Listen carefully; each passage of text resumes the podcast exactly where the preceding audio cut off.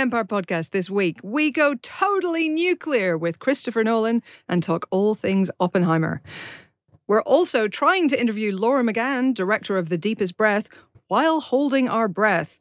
Turns out that is impossible, so don't try it at home. All this and more on the movie podcast that is losing our damn minds over this week's new releases. Hi, Barbie! I mean, hello, Pod. Uh, I'm Helen O'Hara, once again standing in for Chris Hewitt, who is taking care of business elsewhere today.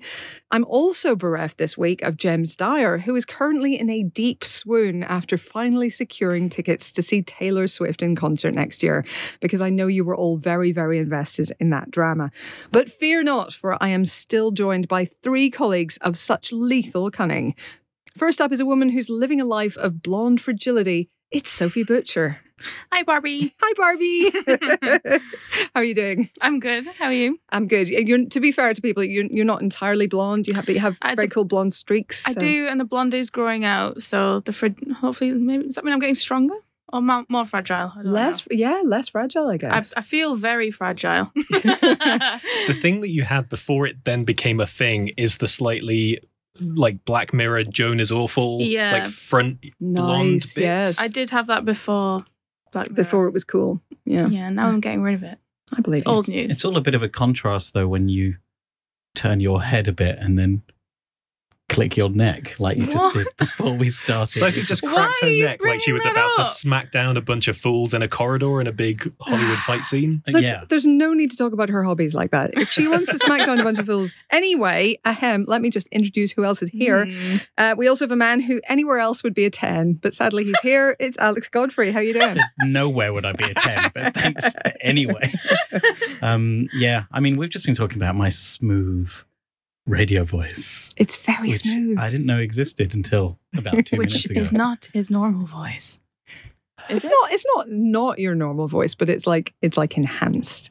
I don't Yeah, know. but I- Normally you're yelling across the office, so this is like slightly different. Right, neck clicker. Wow.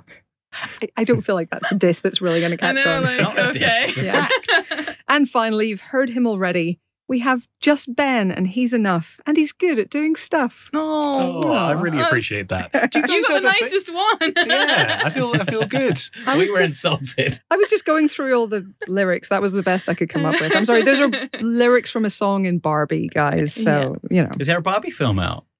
I know it's been pretty quiet. You might not have Mm. realized. Did not know that. Yeah, how are you all? You all good? All good? I'm good. I was up close and personal for James's victory in the Taylor Swift ticket saga, which was even just like the second-hand stress emanating from that situation was considerable. Mhm. Had almost as much of a blast radius as the uh, Oppenheimer test run. So uh, I'm I'm relieved. I think we're all relieved that James got those tickets. Yeah, I was there everybody for the moment of. Everybody in the office, just to be clear, was was lying on mattresses on the floor with their hands over their heads, and sun cream on just in case. just in Yeah. case. You know, you can't be too careful. I think it's why he's not here now. He's still recovering. He is. I said he's in a deep swoon Yeah. ever since.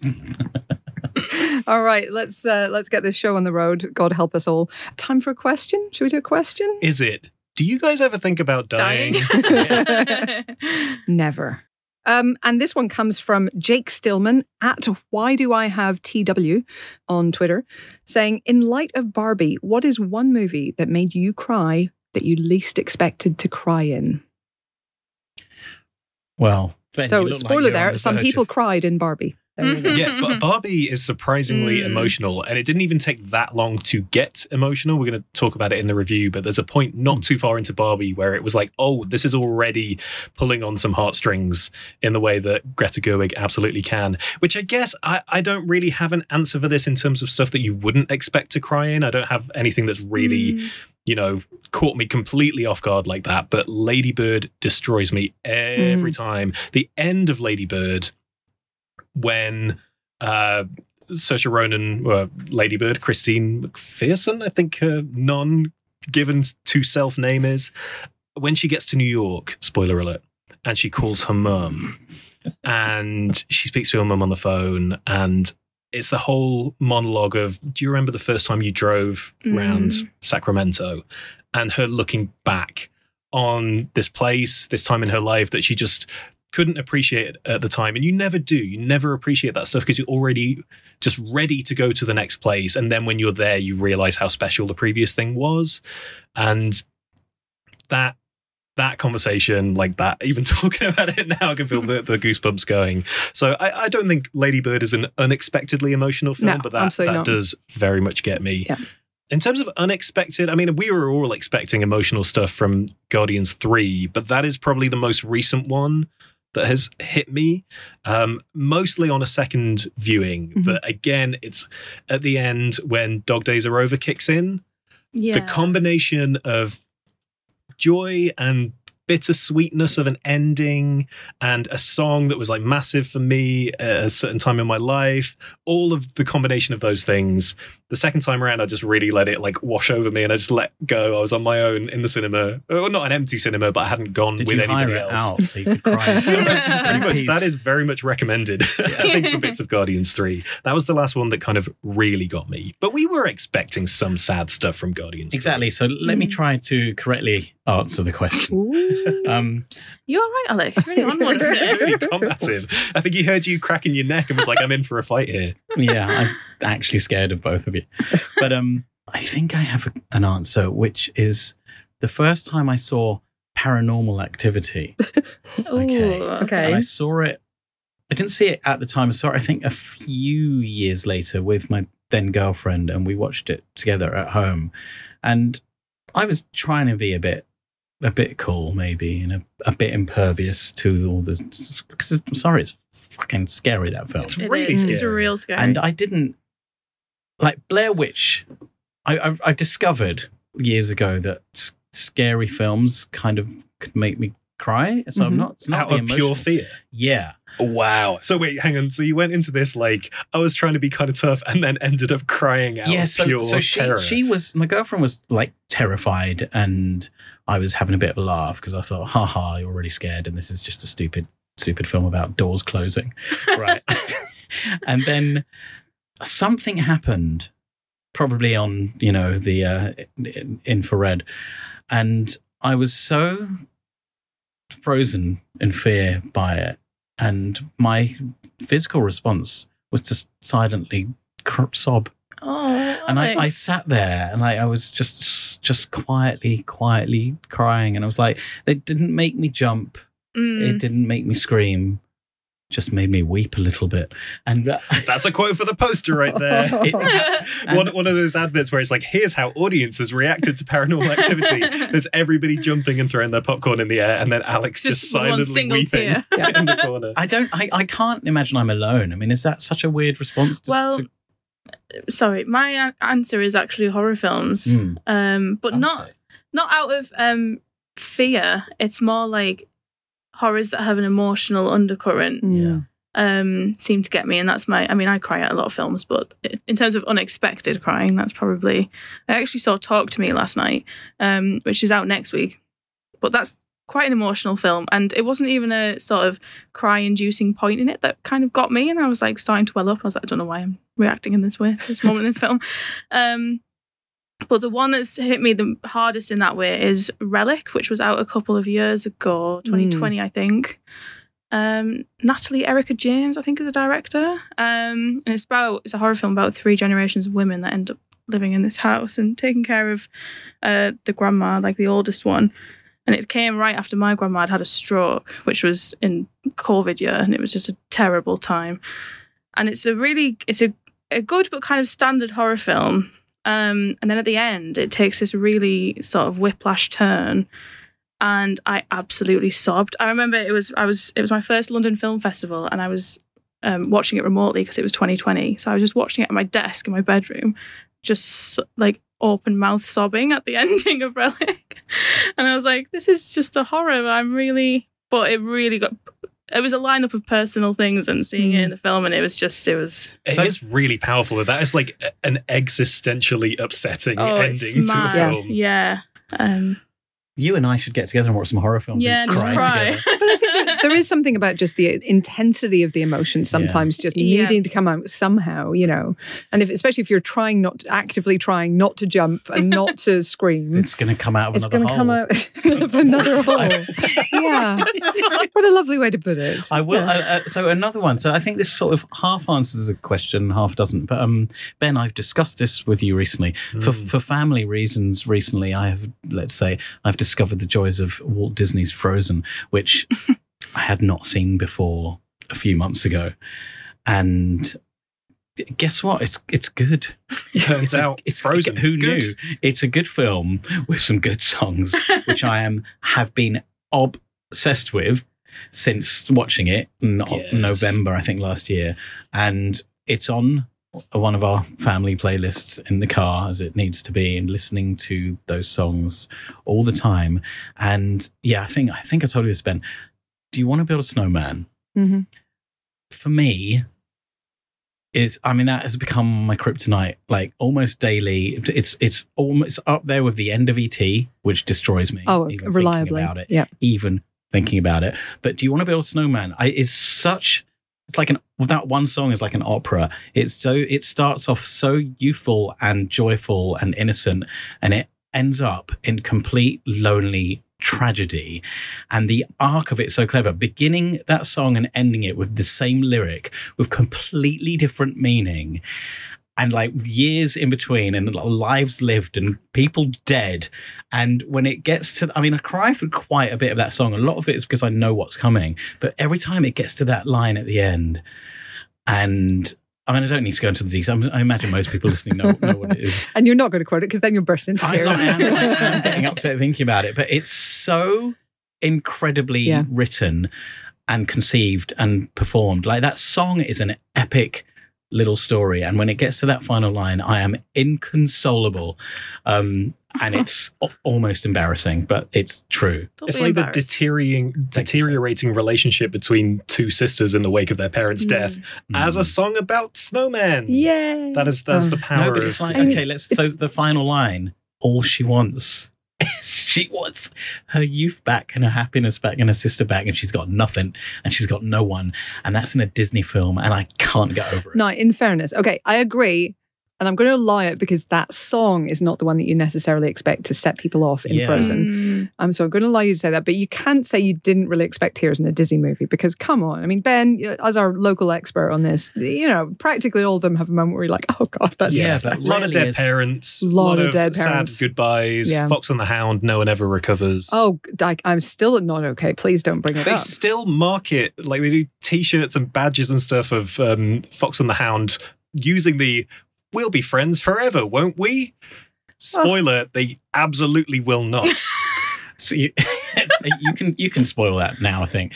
But Frozen, can, can can we just do a little bit more on Frozen? let let it go as as well, which you know is this big cathartic song about freedom, Mm. really, sung by a woman who's in complete denial, has built a fortress for herself and is like now the loneliest woman on earth and pretending like this is what I always wanted. And you know, and that, you know, and she sings that that ends with the cold never bothered me anyway, Anyway, right? yeah. And she, and she turns around and she sort of does this little smug little smile to the camera, but you know she's completely lying to herself. And again, this is the other sister. She's got no one. She got nothing. She's on her own. I mean, Are you I mean, okay, Alex? no, I'm not okay. Right. I'm So, not okay. Uh, This Can is, I, I love that this is being recorded on the podcast because, as Alex says, we've had this discussion Yeah. before, but it mostly came out of me seeing Alex in the office in the morning and being like, hey, man, you're right. And then it kind of led into this. no, I'm not. Um, no. to, to jump off your Frozen, and sorry for taking over on a Disney front, but but Frozen two, Oh, I'm in the go. kind of Frozen two over Frozen camp, and I think that also has some that's really not a camp, complex. It's just you, I think. Come no, join there me. is there's a small a small camp. Like we're not talking Glastonbury here. Do you know what I mean? We're talking like One tent. like one local one local count, uh, scout tent kind of thing. that dynamic. I'm absolutely used to. I- That is, I'm comfortable there. Um, yes, you're not in life. But the, the, then Frozen 2 has the opposite of that, which is the emotional outpouring of reconnection of Elsa's big song at the end of that film, Show Yourself, where she kind of then discovers the true extent of her power by basically reconnecting with the memory of her mum. And Mm. in this fucking glacier or whatever, a river of ice, Fucking she's singing and then she's harmonizing with her mum's voice in the glacier And then there's an incredible bit of animation where Elsa sings I Am Found, and she's kind of singing it to herself, but also to her mum. And the expression on her face, uh, her eyes are like welling up, and it's like pure emotional outpouring. That is pure kryptonite. Mm. As is then the unexpectedly like sad song for me at Frozen 2, which is one of the opening songs, Some Things Never Change, which is like a jaunty number I about find like it tough as well. uh, uh, Anna is absolutely not ready for anything in her life to change. She can sense everything no. around her. And Anna, Anna, I can't can- bring myself to say Anna because have- Anna sounds like not wrong. But no. that's what her name I is. know. Well, But she she is not ready for anything in her life to change, and she can sense that it is. But she's trying to hold on to the things that she thinks won't change. But everything that she's singing about that she's like, this is never going to change, is already changing. And there's something about that that just really gets, I think it's the whole, me so the well. whole sentiment of trying to hold on to things as they Mm. are. Yeah, that gets me. That's more interesting actually because that that is not on the surface an obviously emotional song, but the undercurrent of it gets through to you. Sophie, which song from Frozen Oh my leaves you an absolute mess? we did have a question. It You'll- wasn't this. You're not I'm very quiet. I've never seen Frozen. Well, not had I, Frozen Sophie. 2. Welcome. Do it. Um, I'll I'll say one other one other film. Um, Helen, you, you you can join me on this one. Yeah. Um, and uh, it is it is emotional. So it's supposed to it is supposed to make you cry. I think if if you if you invest in it. But are you there, God? It's me, Ah, Margaret. all, okay. all over the place. Yeah. I, it's my mission in life to get every single person to watch this film. And I'm only saying I think this kind of answers the question because it is ostensibly a film about a 12 year old girl. And I don't want to spoil the very ending because it's a real kicker of an ending. But um, it's quite, it's, it's, it's kind of a, a joyful ending, but there's so much, again, catharsis and release in it. And it really, really got me. And I watched it for the second time recently and it got to that point like it does at the end of ET I knew it was coming Mhm. and you get emotionally like primed for it you almost get the the pre-tears you know it's coming and still I sort of like minorly broke down and if if people if you haven't seen that film it's an incredible film It's a great film. I think that that for me, the, the ending of that is is probably it feels somewhat similar, and I can't explain how, but it feels somewhat similar to the hug at the end of Paddington 2, which I think is the greatest hug in cinema history. and Um, the line is it just yeah. happy birthday Oh God, I mean just I can't even we can't can't go into that. It's just too much. But um but I feel like like I maybe expected to feel certainly going into a Paddington movie, Mm. like I expected that. Um, the one that comes to mind for me, and this is you can mock me for this. That's okay. I, I deserve to be mocked for this.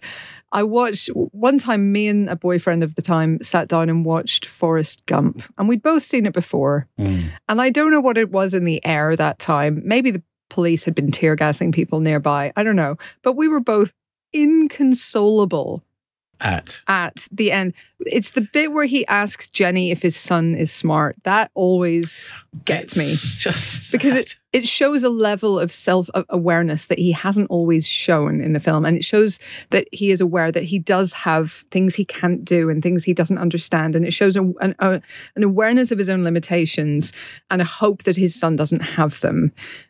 And it just destroys me. And then and then it's him putting the boy on the bus and then just sitting down to wait for him to come back. Can't, I can not- hear your I voice can't even wavering do it. I can't even do I it. think I gonna have to nearly stop the cried. podcast folks I nearly cried when they degumped Bubba Gump Shrimp, the restaurant in oh town. Oh, that is a sentence I didn't expect It is to hear no today. longer Bubba Gump Shrimp. It is now merely Shrimp and Grill. Which why would what's you even do the point? I What's mean, the point? What's the point? I guess it's one of these things where people nowadays maybe don't remember or haven't seen Forrest Gump, and therefore they thought it wasn't a selling point anymore. But yeah, what's even the point? And then there, I there are might films. cry at the phrase degumped Bubba Gump. Degumped Bubba, Bubba, Bubba Gump Shrimp.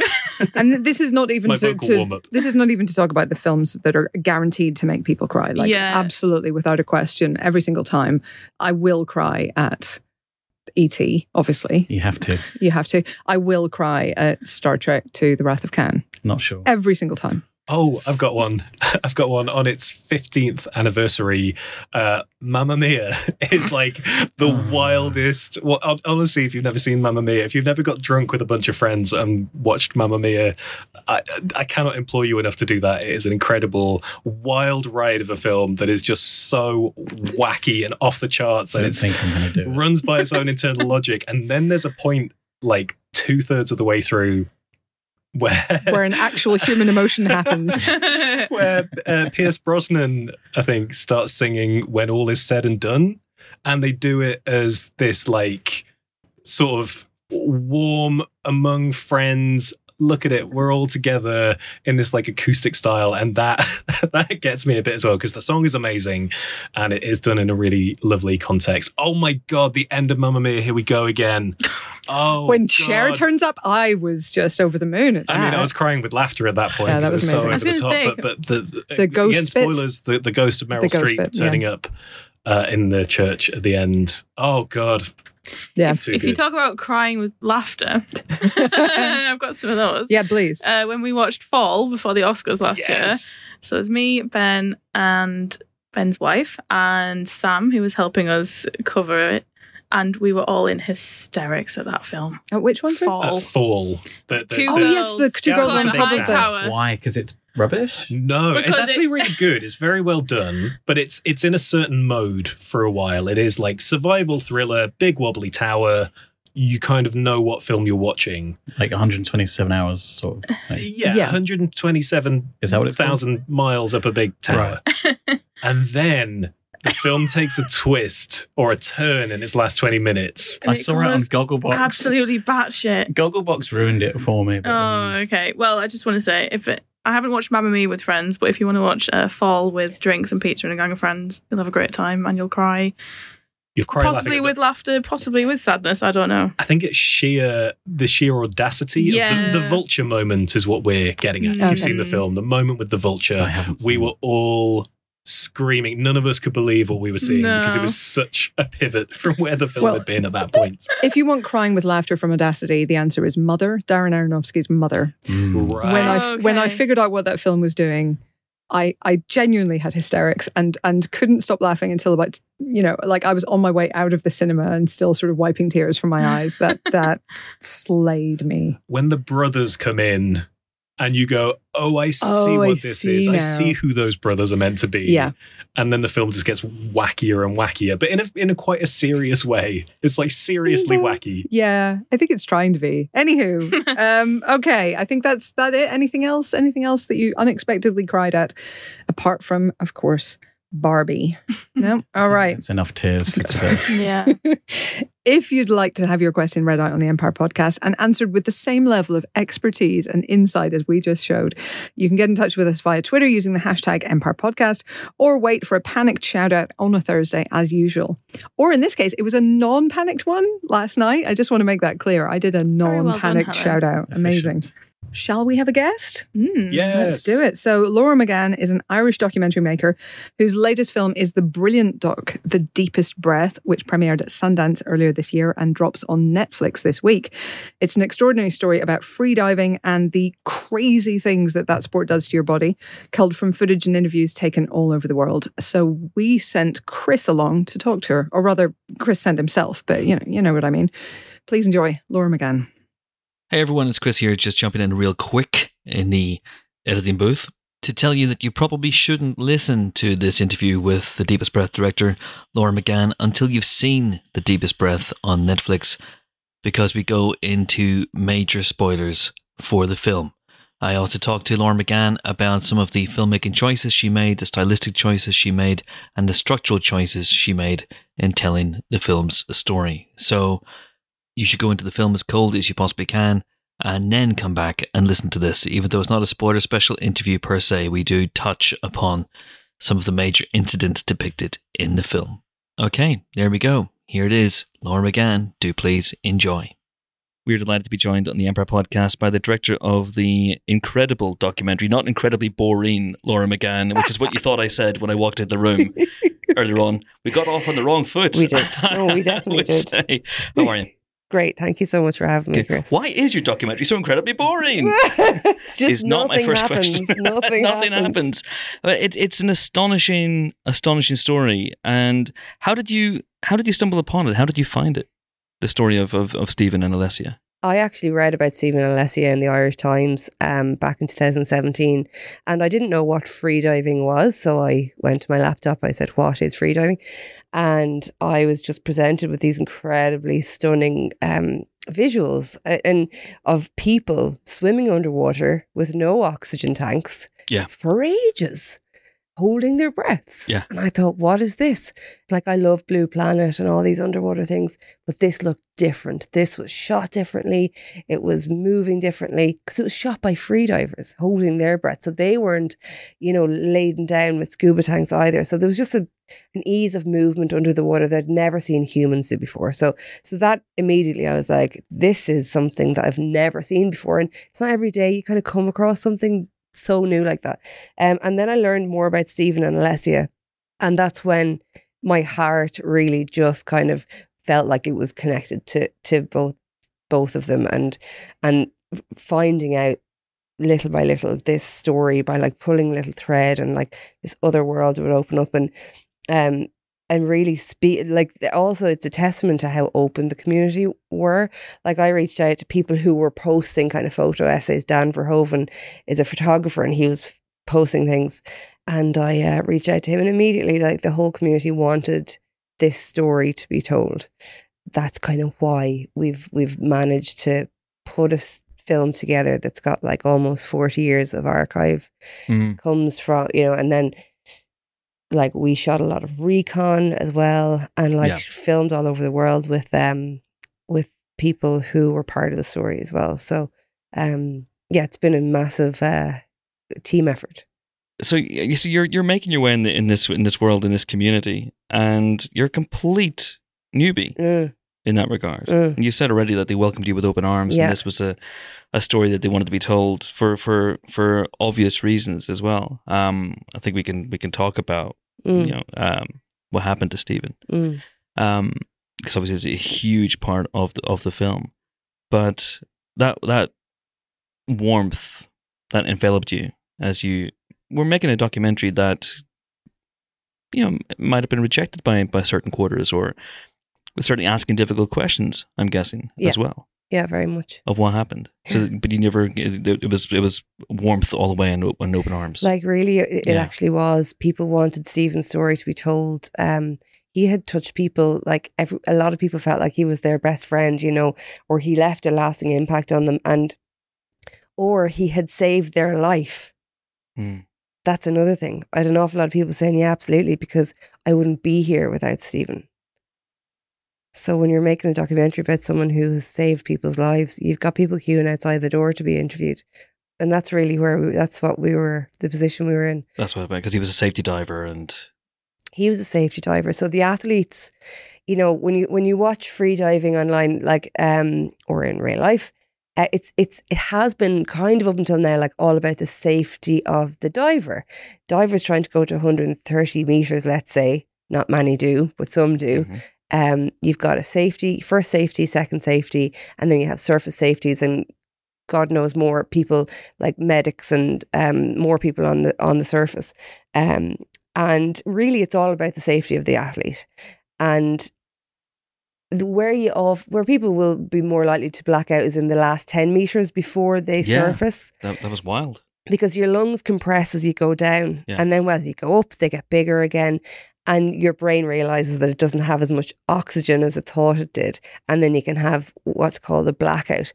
And Stephen's there. So if you black out at 10 meters or two meters, he's there. He'll grab your nose and keep your mouth closed. He'll kick with his legs up to the surface and bring you up. And he'll kind of blow on your face or tap your cheek. It's called blow, tap, talk, and talk to you. Um, Wow. and then he'll bring you around. So like he's been sa- he's been safety for five or six years at at uh, some of the biggest competitions uh, in in the world with the with the most elite athletes. So and you'll see in the film as well. There's you know we see another couple of different situations where Stephen does save people's lives. Yeah. Um, and he actually saved Alessia's life as well. Yeah. Um, and and so yeah, when you're making a film about somebody like that, um, yeah, people want to people feel um, a lot very grateful and feel a sense that they want to celebrate this person and have you know um, tell a story. Stephen died, saving Alessia's life. Can you talk about approaching that depicting that knowing when to show it, how to show it, all the choices you make as a filmmaker at that point? That that that can't have been an easy thing to to approach. I spoke a lot about this with uh, Peter Stephen's dad, and um, we had um, you know Steve, Peter's obviously watched the film a long time ago, and he watched it with us in Sundance. But we had a screening in Ireland um, the other day for Stephen's friends and family, and Peter came along. He didn't sit in because he said, "I've watched it enough now. That's obviously um, fine." Um, and he said, "You know, people talk about Stephen like being a hero and." And he was like, he wasn't, you know, he died, he didn't die a hero. He died just doing the right thing. You know, so many people die doing the wrong thing. And and and Stephen died doing the right thing and and that's why um you know, he, and he's proud of him for that. But he doesn't want to he's not holding him up on a pedestal either. You know, he did the right thing. Um and so and all, along the way, you know, I've been as I was making it, feeling like the first audience for this film is Peter and Alessia.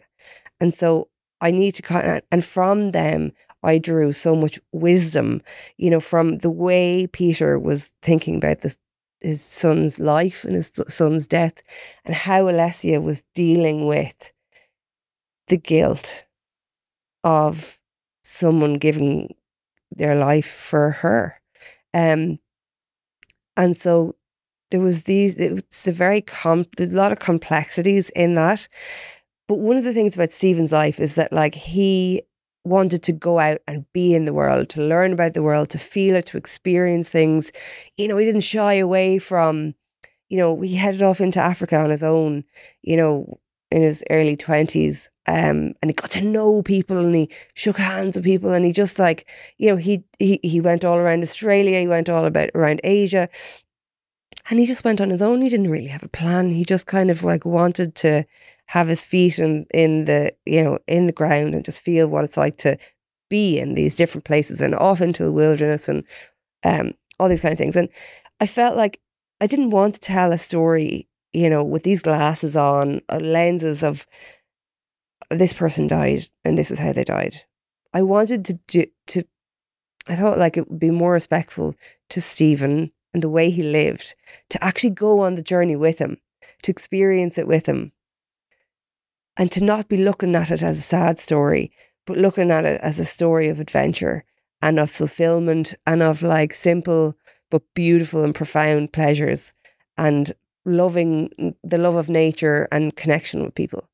Um, and there was only one way to do that. So structuring the film in a way where we are we're not looking back, talking about what happened. This, you know, we're in the moment, experiencing it as it happens. And so, you know, people keep asking me about the structure of this film. It's told chronologically. Now it's got beginning, middle, and end, and, and that's kind of how how it happened, and that's kind of what we do in the film. Um, and so we see Alessia. So in the film, Stephen and Alessia are, you know, I always do this. This is a podcast and nobody can see me, but my hands are going forward and then like joining up. Mm. We see Alessia's and Stephen's life just slowly, slowly come together and they come together and then they have the time together.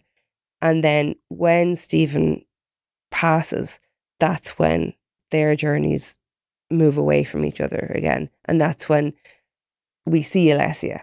Uh, I think people will listen to this after they've seen the film. Hopefully. And so hopefully they'll have the same questions and thoughts going through their head as I, did. I was floored by the introduction of Alessia because she, obviously she's a presence all the way through the film, but I have I was I was watching it going, oh, she hasn't participated in this, not not officially, and then you show her right at the end after Stephen passes, and it is extraordinarily moving, and I think that speaks to structure questions and and the decision to to do that. Why did you hold back, hold Alessia back for that moment? We're looking straight to camera, just so much guilt, pain on her face. It's an incredible moment. Yeah, there's two reasons, I suppose. One is that we had this audio, uh, a man who, Peter Stephen's dad, his friend is a radio producer, Mihal Holmes. And Peter asked Mihal years ago, would he record an interview with Stephen because he's some great stories? And Mihal came back and ended up doing like 13 or 14 interviews with Stephen, all an hour long each. So we had all this uh, audio of Stephen telling his own story. And like, that was the opportunity where I thought, well, maybe this can be in the moment. And in order for it to be in the moment, we had to treat Alessia in the same way. So we have Alessia's audio as well. And I suppose that enabled us to tell the story in a way where you don't know what happens at all. Um, but also in the mo going to the moment where we do see Alessia. One of the really important things that I wanted to bring across in Alessia's story was that she has to carry this now for the rest of her life and that this is a heavy thing to hold with you every single day. And and I needed people to see that that like she this is like a there's lots of different ways you could describe it you know like there's a, absolutely like a survivor's guilt um there's heartbreak there's and and i felt like she deserved to um to have me show that because you know because it's her truth and it's what she's living through it's what she's carrying around with her. You know she's she she's a wonderfully resilient incredible woman. She's so strong. She went to 123 meters a month ago Yeah. but she does carry this all the same you might look at her and think god isn't she great she's doing great she is doing great but she's still carrying this and i wanted to show that because it's the truth Yeah, It's amazing. Uh, but on that note, Laura McGann, uh, I will let you go. thanks chris Thanks so much indeed. Okay, time for some movie news. What's been happening in the world of film this week? Well, not a Not so huge much. amount. We covered the beginnings of the strike last week. When we recorded last week, we were in that kind of hinterland, knowing that the industry was basically about to shut down Yeah. um, with the five o'clock cut off. And now we've been living in that world for a week. And true to everybody's word, pretty much everything has shut down. There are a small handful of independent films that have been allowed to continue production under SAG rules. Yep. But there's been some interesting kind of ramifications of the actors and writers strike. So, for instance, at the weekend, Disney still held its Haunted Mansion premiere, but instead of having celebs, it had like Disney characters, people in Disney costumes walking the red carpet, plus director Justin Simien was there. But that was just weird seeing Mm. photos coming out from the Haunted Mansion premiere, and it's like Cruella de Vil's on the red carpet, as ever, wearing puppies. Naturally. Um, Boo. Boo down with that uh, so that we're starting to see a couple of just weird little wrinkles coming out of this already Yeah, it's a very strange time. The uh, talks have not resumed. The AMPTPA um, is still not actually talking to the guilds, as I understand it, as of certainly a tweet I saw this morning From Cargill. uh, from Cargill. I see Robert yeah, that was Cargill, the writer. Terrifying. Um, so th- there doesn't seem to be a huge amount of movement so far, and there have been reports of rather um, strange behavior. Let's say outside studios, there's something going on called Tree Gate that is far too complicated to explain, but uh, I do recommend looking it up because it's got some crazy uh, stories attached. But yes, it, the the the strikes continue, and um, there have been a lot of stories coming out, none of which I have to say make the studios sound good. One of the exec producers on the Umbrella Academy reported today that she was ba- basically within a few months of that premiering on Netflix, she was driving a Lyft to make money, Mm. um, which does seem a bit crazy. Mm, kimiko glenn as well I was just about to talk about this. So it's been something that I got sort of dug into. Was it at the weekend when she shared all that stuff? She'd put, I think she'd put out a while ago a video of her residuals check. So this is Kimiko Glenn, who was in Orange is the New Black. Mm. She came in, she played Sorcerer. She was in like the later season. She was in about two or three seasons. She was a main character. And um, she showed like a residuals check, and it was like literal cents for like all these episodes of this very successful show, and the result at the end was like, I don't know, twenty seven dollars, $20, yeah. Twenty-seven dollars was her Um, residuals check for yeah. being a major player Yeah. on one of the biggest, longest-running Netflix shows. Yeah. And um she kind of started sharing she was talking about that, but I also read the piece, I think it was in the New Yorker, which was about Yes, um, of the, whole Orange is the cast New of Black Orange is cast. the New Yeah. Black. And you know, it was a pioneering show. It was in Netflix as just as it was starting to create its own content. It had an incredibly diverse um, cast of women, and um, a lot of them were uh, losing money, paying money, paying out of their own pockets to be on that show, um, not being given what they were worth. And it just sort of shows that this kind of pattern from the streamers has been there from the beginning, it Mm. seems like. And it's not something you expect from a show that was so huge and so, you know, it seems Yeah. they haven't come very far since then. It doesn't seem great. There was also a report, Mandy Moore today, Yeah. one of the big stars of This Is Us, which Yeah. has been one of the big hits of the last few years. Mm. Her streaming residuals uh, came in at sometimes a penny or cent or two It cents. 0.03 or something. I and so this is Absolutely big star. crazy. And this big, Big star, show. big Big show, big hit. Yeah. And nothing. and nothing. Well, I mean, in- in uh, that you know, she's not crying for herself, but she's saying, you know, obviously she's doing Well, okay in other in other spheres. But at the same time, that is that is unreasonable. It seems to But, me. uh, I- but also, I think we should note that a lot of these, you know, more well-known actors are doing this for the sake Exactly. of all the ones who aren't, who don't have the sort of money that Yeah. they have, and Yeah. they're under the same conditions. exactly. It's not for them, it's for the people who aren't the lead. They're guest stars or they're recurring roles, but they don't get into um, being a series regular. And so they're, you know, uh, blocked out from getting health insurance and all that stuff. It's all the actors on the side. It's not, Mm. it's Yeah. not the big ones. And, and it's, it's the big ones standing up for the Yeah. rest, which is a good thing. Which- You're right. Yeah, absolutely. All right, there were some trailers this week, at Hmm. least. Did you did you see any of the trailers? We had Haunting in Venice, which uh, once again looks super scre- creepy, as Poirot films go. Have not watched it yet. It looks real creepy. It's the exact opposite. If you think of the opposite end of the spectrum of enough champagne To- to fill the Nile, it's the exact opposite end of the spectrum to that. Tonally, atmospherically, it still kind of looks like a Conjuring movie. Basically, it's Really Mm. does. it really reminds me of I don't know if any of you have seen Ouija: Origin of Evil, the Mike Flanagan Ouija prequel. Sadly, no, I haven't. I do like Mike Flanagan. but- genuinely is is great. It's really really good. If you like Mike Flanagan stuff, um, you'll watch that and be like, oh, this is absolutely a Mike Flanagan film. But the kind of setup for that is a family are basically running a seance grift. Uh, so the mother is a medium and the kids are kind of in on it and she kind of welcomes people in and kind of helps them get emotional catharsis, but basically is getting money out of them through this elaborate kind of setup that she has. And it seems like, oh, oh and, the, and then somebody actually gets possessed. The daughter actually gets possessed. We've all been there, haven't we?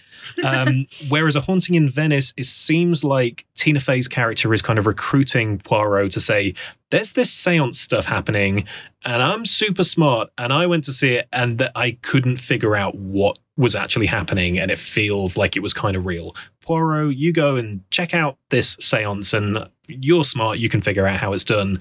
And then while he's there, again, he maybe is caught up in how real this thing actually could be, and on top of that, there's some kind of murder, possibly by a ghost child? Question mark. Mhm. So it's is the seance real? Is there actual spooky stuff going on? Also, who's died? They kind of don't reveal in the trailer who's died, which is pretty good. hmm Uh, but they also are having to figure out who done it, if Who not it? spooky spirits. My money right now, having not read the book, and I want to be clear in case I'm right, I have not read the book. I know nothing.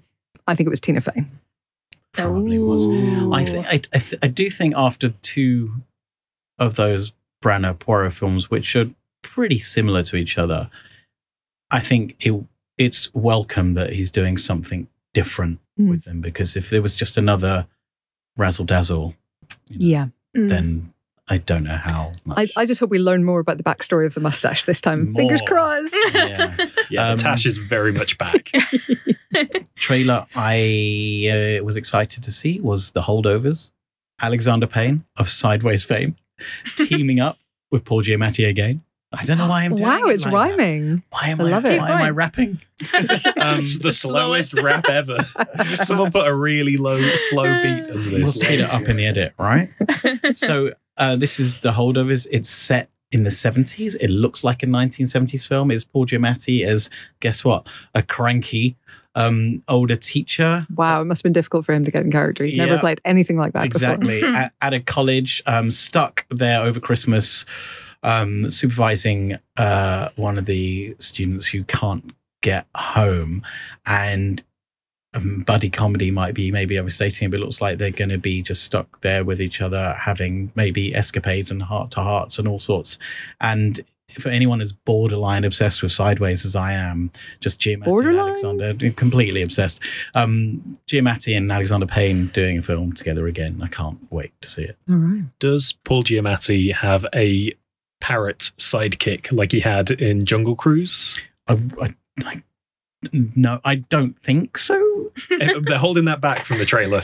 yeah, was that one of the high points of Jungle Cruise? It really was. There was also a man made of bees Um, and other non-animal related characters. and, the, and and when the uh, my favorite thing about Jungle Cruise was when it started, and you know the the score starts, and you're sitting there watching the pretty pictures of the Amazon, the establishing shots, and listening to the score, and going, "Wait, isn't this Metallica?"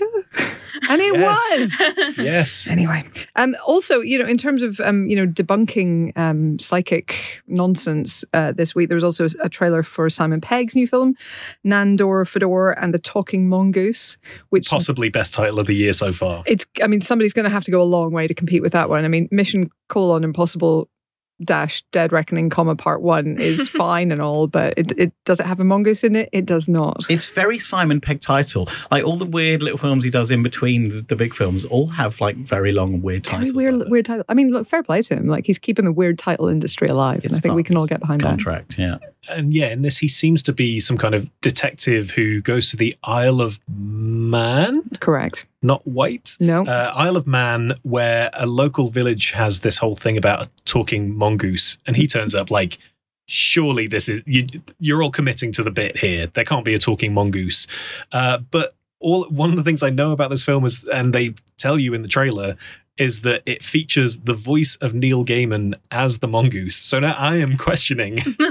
You're questioning everything. questioning everything. Can the mongoose actually talk? Is this going to be just a you know an affectation of the film that they got Neil Gaiman to voice the talking mongoose in a mystery film starring Simon Pegg?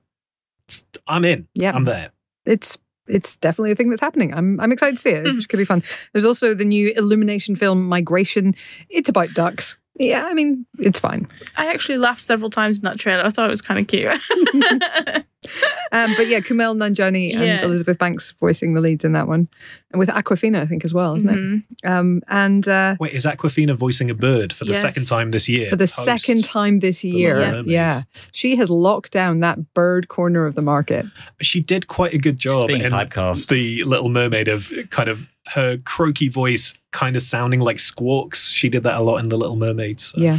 the other thing I, I read and enjoyed this week was uh, the news about Aquaman 2. Did you guys see this? So, Oh, no. Aquaman 2 has been through three rounds of reshoots, apparently, and has been test screened exa- uh, exhaustively, which is not unusual for this kind of film.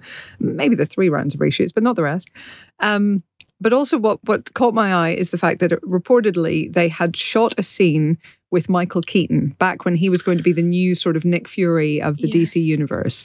And then they decided not to do that post um, Batwoman girl, Batgirl, and took that out and replaced it with a scene with Ben Affleck as Batman. And now they've taken that out as well because James Gunn and Peter Safran don't want to promise uh, a Mm. future that they they don't plan to deliver. So apparently now no Batman, I So guess, tired. in Aquaman and the Lost Kingdom. Which, you know, the first Aquaman was fun because it was like 10 films in one and it was completely out there and wacky. And at a point where DC was still relatively in a self serious mode. I think it was post Shazam Mhm. and obviously post Wonder Woman, which was great. But generally, the, the overarching feeling on DC stuff was that they are kind of a bit serious and dour. And Aquaman absolutely wasn't that. But in the five years since that film and with this sequel coming out, there have been so many regime changes with I think Everything three different regimes since this went into production. it feels like uh, if you've watched the American Office and you can picture Steve Carell saying snip, snap, snip, snap. in r- response to the vasectomy that he has had and unhad and had and unhad many times uh, for his partner, then it feels like they're basically doing that, but with with Batman. And with how this film is going to connect to what the wider, vasectomy. yeah, it's, they've had like a Batman ectomy, Vasectomy. and then Oh no.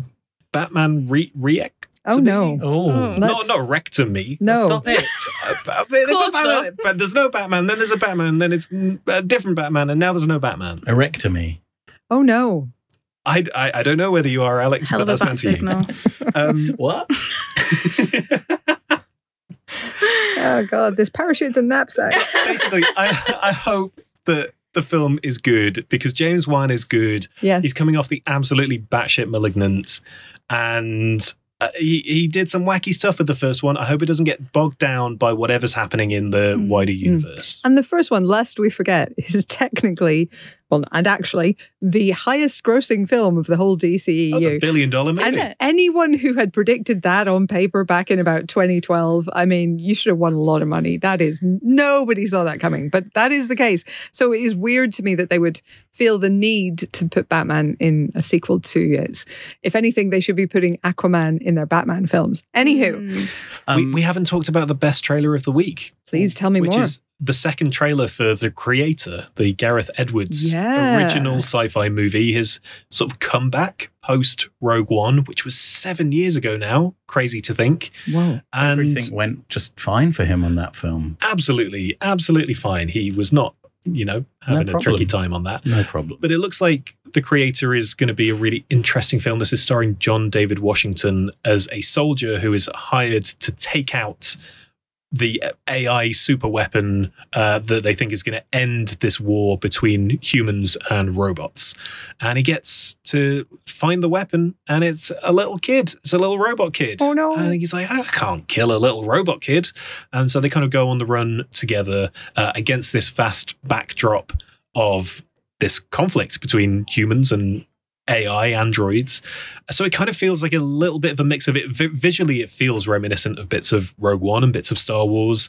Tonally, it seems like it's going to be halfway between his kind of big scale Godzilla Rogue One stuff, but also the personal story amid a Mm. big backdrop of monsters. Which, Yeah. if you've never seen Monsters, that is an astonishing debut from him. Really is. Um, Sounds a bit So- Last of Us as well. a little bit Last of Us, Mm. sort of a parent and kid dynamic uh, in this big sort of apocalyptic future. It looks great. Looks Mm. like a really good film. I hope, I hope it is. Armando Iannucci Yes. is doing a stage show of Doctor Strangelove, which makes sense. Has that? Does it make sense?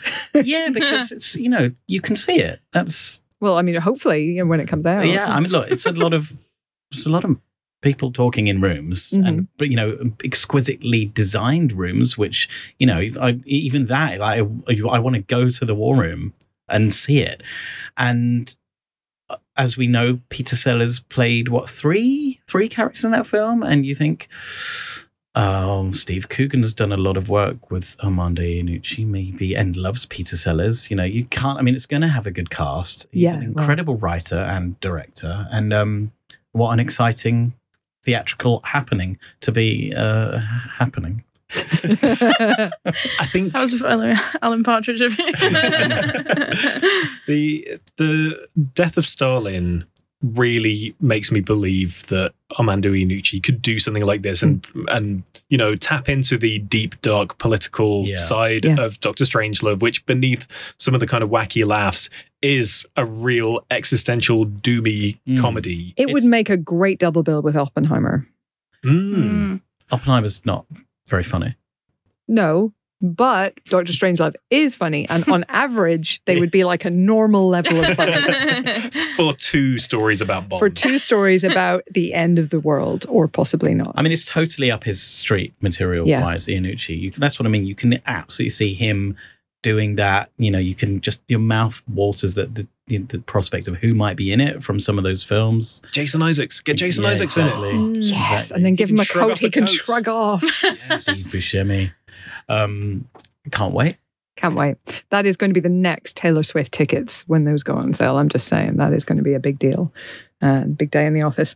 All right, I think that's it for movie news. Um, That's the end of anything the else we want to mention, Ben? We have. Um, I should remind people we talked about it last week, but um, Empire will be live again at this year's London Podcast Festival in King's Place on September the 9th. Um, so if you haven't booked your tickets yet, please do so. I believe there's somebody else earlier in the day, kind of morning time. Oh, well, like if you really enjoyed that bit where we just waffled on about Frozen for quite a bit, and Mhm. you'd want to hear people talking about like animated films and Yeah, maybe I Disney guess so, although Disney, I guess yeah, maybe be- in this particularly Shrek, if you wanted to hear people, I don't know, talk about Shrek for an hour and a half, they could do that in the morning, maybe. they could do that at what, like eleven thirty on Saturday, Something, something like 9th of that. Then go for lunch, maybe visit some Yeah. of the uh, exhibitions I was talking about. You know, just have a nice time in London, and then come back If in the only evening that was happening. for an Empire Live podcast. So if you haven't bought your tickets yet, please do so at once. I feel like James would want me to also mention that there is going to be a pilot live, which is on August the That's on Saturday the 19th of August. Saturday the 19th of August. 50th. Pilot 250. If you haven't bought your tickets yet for that, please do get after that. That's going to be a big one.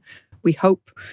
The actor strike hasn't affected it too much. Um, but uh, but yes, so those are coming up. So uh, do bear that in mind. Otherwise, I think we're good. The magazine is just going to press, so it's not out for another couple of weeks, right? I haven't forgotten anything there. Yes. Okay, good. Just to say, uh, if you want to get your tickets for the live shows, go to um, our Twitter feed or our Insta feed, and the same for Pilot because there's posts there with the link. that you Uh, yeah. Or kingsplace.co.uk will have links as well to all of those. Okay. Hey everyone, it's Chris again, just jumping in real quick to tell you that kingsplace.co.uk is the place to go for yet another incredible event that Helen didn't know about when she recorded the podcast yesterday because it hadn't been confirmed. And that is, I'm very, very excited about this. A live Mission Impossible Dead Reckoning Part 1 spoiler special interview with writer director Christopher McQuarrie.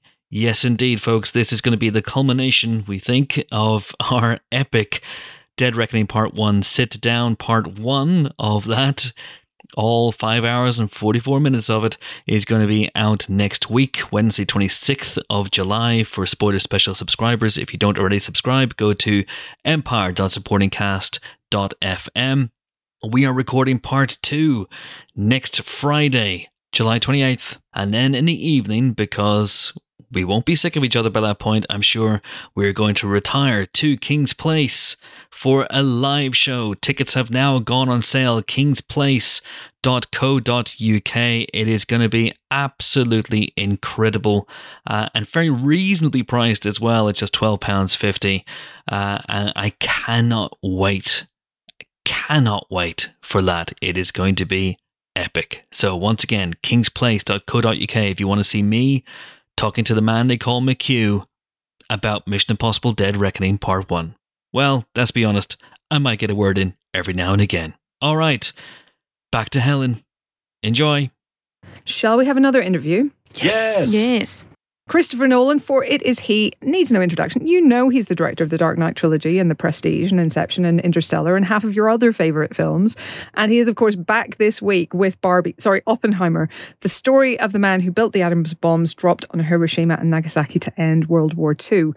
And Alex went along recently to talk to him about nuclear war and A list casts. And what else did you talk about? David Bloody Bowie. David Bowie. It was unexpected. Okay. Have a listen. Folks. Have a listen. Please enjoy. Christopher Nolan, good afternoon. Welcome to the Empire Podcast. Afternoon. It yes, is, it is. I I'm think. confused. I've been, Yeah. I'm on weird time zones, but yes. I know. Are you jet lagged? I'm sort of beyond that. I'm just sort of Beyond know, the, jet the usual bone tired and enormously stressed. You know, woe is me. I've got a big movie coming out. And it's Yeah. very frightening kind of mode. But it's a weird time. Um, last time you were bringing a film out, Mm-hmm. the industry had shut down, cinemas were closed, and Yeah. then you waited patiently for them to open again. And now the industry is potentially about to shut down again. You find yourself yet again on on the brink of well, yeah. I'm in very different situations, though. I mean, I'm yeah. uh, you know, with with the COVID shutdown, you know, all theatres closing all over the world. You know, I mean, yeah, what an appalling thing for, for everybody and for the, for the business. But you have to keep a sense of proportion. You know, people in the world Of course. with with real problems, and in the case of the impending, you know, SAG strike on the back of, you know, my guild, the Writers Guild, already having been on strike for two months. Um, we're very lucky in that our work is finished. It's about to go out to the world. Um, it's really the people who uh, aren't able to be in work right now and haven't been able to for, for months that are suffering. But it's, you know, it's an important moment in our industry and significant changes have to be made to the way in which uh, the working members of our guilds are paid. And uh, Yeah. that needs to be done. Oh, it's been a long time coming, and um, Mm. I mean the industry is moving so quickly. So, fingers crossed. Fingers crossed. Absolutely. Um, so, congratulations on this film, which I saw um, in IMAX in the Science Museum, which is a Mm. beautiful cinema. Have you been in there? Oh yeah, all the time. Oh, really? And yeah, yeah. I, I lobbied them very hard to keep the film projector in when they renovated, and they've they've just reopened. Oh, really? This year, and they kept it in, so we're able to screen on film there, which is great. No, I, it's a site of annual pilgrimage for whatever Star Wars movie or whatever was coming out on well, it's, on IMAX. it's a wonderful screen. I'd been to various IMAXs in London, but I hadn't been to that one before. And I was just oh, you hadn't? Oh no, it's a great one. no, and I was just saying, um, I think I'm my hearing has suffered as a result of seeing Oppenheimer. My bones shook, um, which you're probably pleased to hear. Very pleased to hear. I mean, not that we're wanting to physically damage you, uh, but no, it, it's the great thing about IMAX is, other than the the architecture of the theaters and and the specificity of the you know their commitment to quality being the driving force behind the brand, which is a great thing for you know filmmakers. Yeah, Um, yeah, the fact that they're you know playing the mix in the right way and and when everything is being presented in the right way, uh, you know that's that's greatly reassuring for filmmakers. yeah. Well, I, I should just say, I mean, I'm sure everybody listening to this knows by now what this film is, but um, the clue is in the title. It is about Robert Oppenheimer, who spearheaded uh, nuclear bomb, and um, it's been. I, I think it's somewhat genre defying as a film. It's been called. a It's been called a thriller. It's been called uh, a horror to some degree, and something that struck me quite early on because I think there's a, a lot of things going on w- Mhm. at the same time within the film. Um, one of the things that got me quite early is that it's kind of romantic as well. I'm not talking about the personal relationships in the film, but his approach to what he does, his all consuming love and obsession for science and physics and his work is is so overpowering. And there's a sequence quite early on. I mean there's a lot of beautiful work you do in the film where you visualize what's going on in his head. And um, the way you present him reacting to that for me it was almost like he was swooning. It was like music to him. And i thought there's there's a romance between him and what he does. Is that something that you were sort of looking to accentuate I mean, yes, I thought of it more in terms of almost fear. There's almost a, there's an adversarial relationship with the the imagery at first, and then really, I think through the influence of Niels Bohr, you know, as his kind of Obi Wan Kenobi or whatever, you know, he's, there's a kind of acceptance of his own power. yeah Um, the thing about quantum physics that that you don't need to know watching the film, but because it's not a film that that tries to explain quantum physics, other than to say these guys were looking at the world in a revolutionary new way that was mystical, Mhm. that was like magic. And so we first meet him as almost, you know, an apprentice magician or, or something, somebody who's, I think, slightly tormented by this and then learns to love it and learns to love his power, his power of visualization. Because, and he does fall in love with it. It is romantic. He's, he's, um, Mm, mm. he's learning that he can look into dull matter, everything, the world around us, and see energy, and energy that ultimately can be released. yeah And with the imagery, with the sound, and the music, and everything, we're trying to establish that thread as a thread, as a joy that runs through his life. Um, an instability, a vibration that increases at times and decreases at other times. You know, this knife edge of tension that he's on, and finds its ultimate release and expression in the most destructive way imaginable, which is the first atomic bomb. Yeah. It's not a biopic, even though it covers a huge amount of his life, sweeping over the years, decades, really. Um, it doesn't feel like a biopic, and I don't think it's presented with any of the conventions of a biopic. I will. I I'll interrupt you there to just. It's a point of interest to me because I think the biopic doesn't really exist as a genre in a strange way. In other words, if a film successfully gets across somebody's story, whether it's you know Lawrence of Arabia or in a fictional context, Citizen Kane, or whatever, Yeah. nobody calls it a biopic.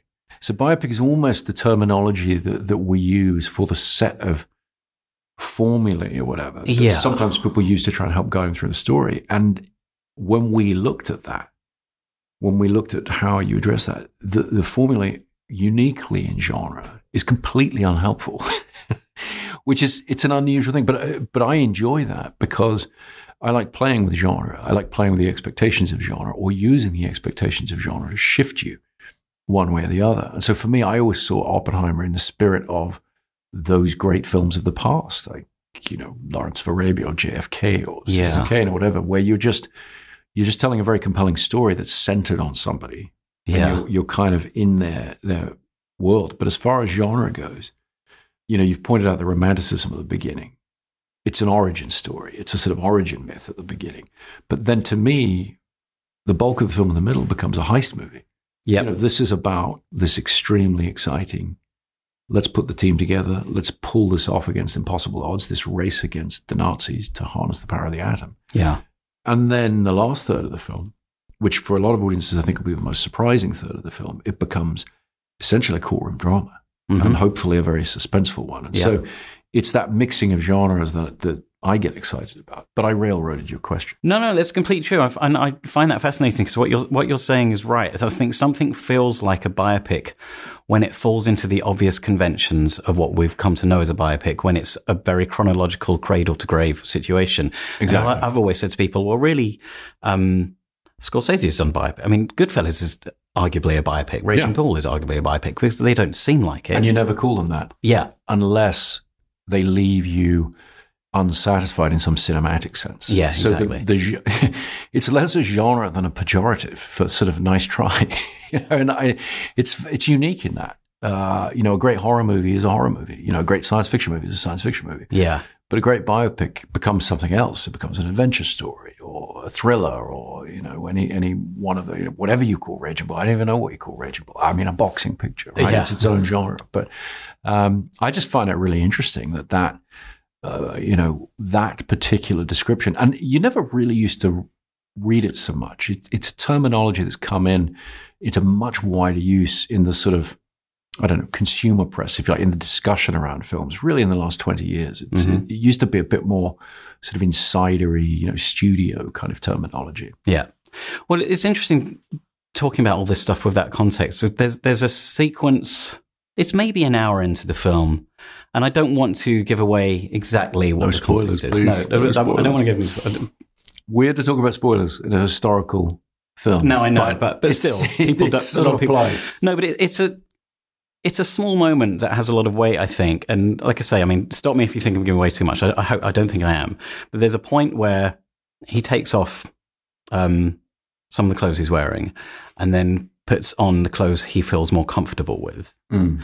And you see him in what have, has become sort of Oppenheimer's signature outfit, which we've seen on the poster. you Yeah. know, the suit and the hat, and the way you present him and film that sequence to me there's a mythology about it. You know, that you're Oh, yeah. treating him sort of mythological and mythologically. And You can say it. He's a superhero. Well, I I've had, I've had years dealing in this genre. I know. I wasn't I know how to shoot that scene where you know the costume goes on for the first time, and it's a very, very, Yeah. it's a very self-conscious reference, and it's there for a very, very important reason, which is that Oppenheimer, more than anybody else, understood the power of his own iconography, and he created it.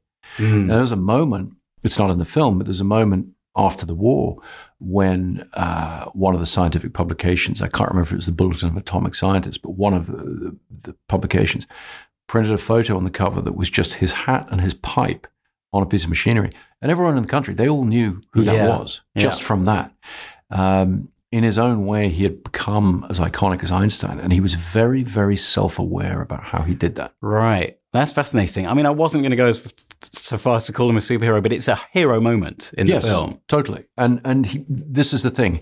He understood the power of theatricality, iconic power, Mm. how it could give him a stronger voice, how it could inspire people and give them a focus in the Manhattan Project. And he carried it on in later years because it granted him uh, a louder voice in the debates about the consequences of you know the stuff the stuff that Yeah. he'd been involved with. One of one of the many ways in which this film is so cinematically effective is that it seems to. I mean, maybe it's a bit of an illusion because obviously it does slow down here and there, um, but it feels like it sort of never stops. You know, you're, it's constantly moving. You know, Mm. it's constantly feeding you things. There there are different timelines happening in quick succession all the Mhm. time, um, and you're not. I don't think you're playing with time in some of the ways that you've done before, but Yeah, you're telling you're showing us multiple timelines at the same time, but you're telling one story. It's threaded through the whole time. There's a cohesiveness to it, which I found really fascinating. And it reminded me in a slightly strange way of um did you see Moon Age Daydream, the Bowie doc? yeah. I actually saw it and, and loved it, and I saw it right as we were finishing our Oh, film. really? And I felt exactly what you're feeling, which is Mm. that there is this impressionistic and prismatic quality to Yes. the, the presentation.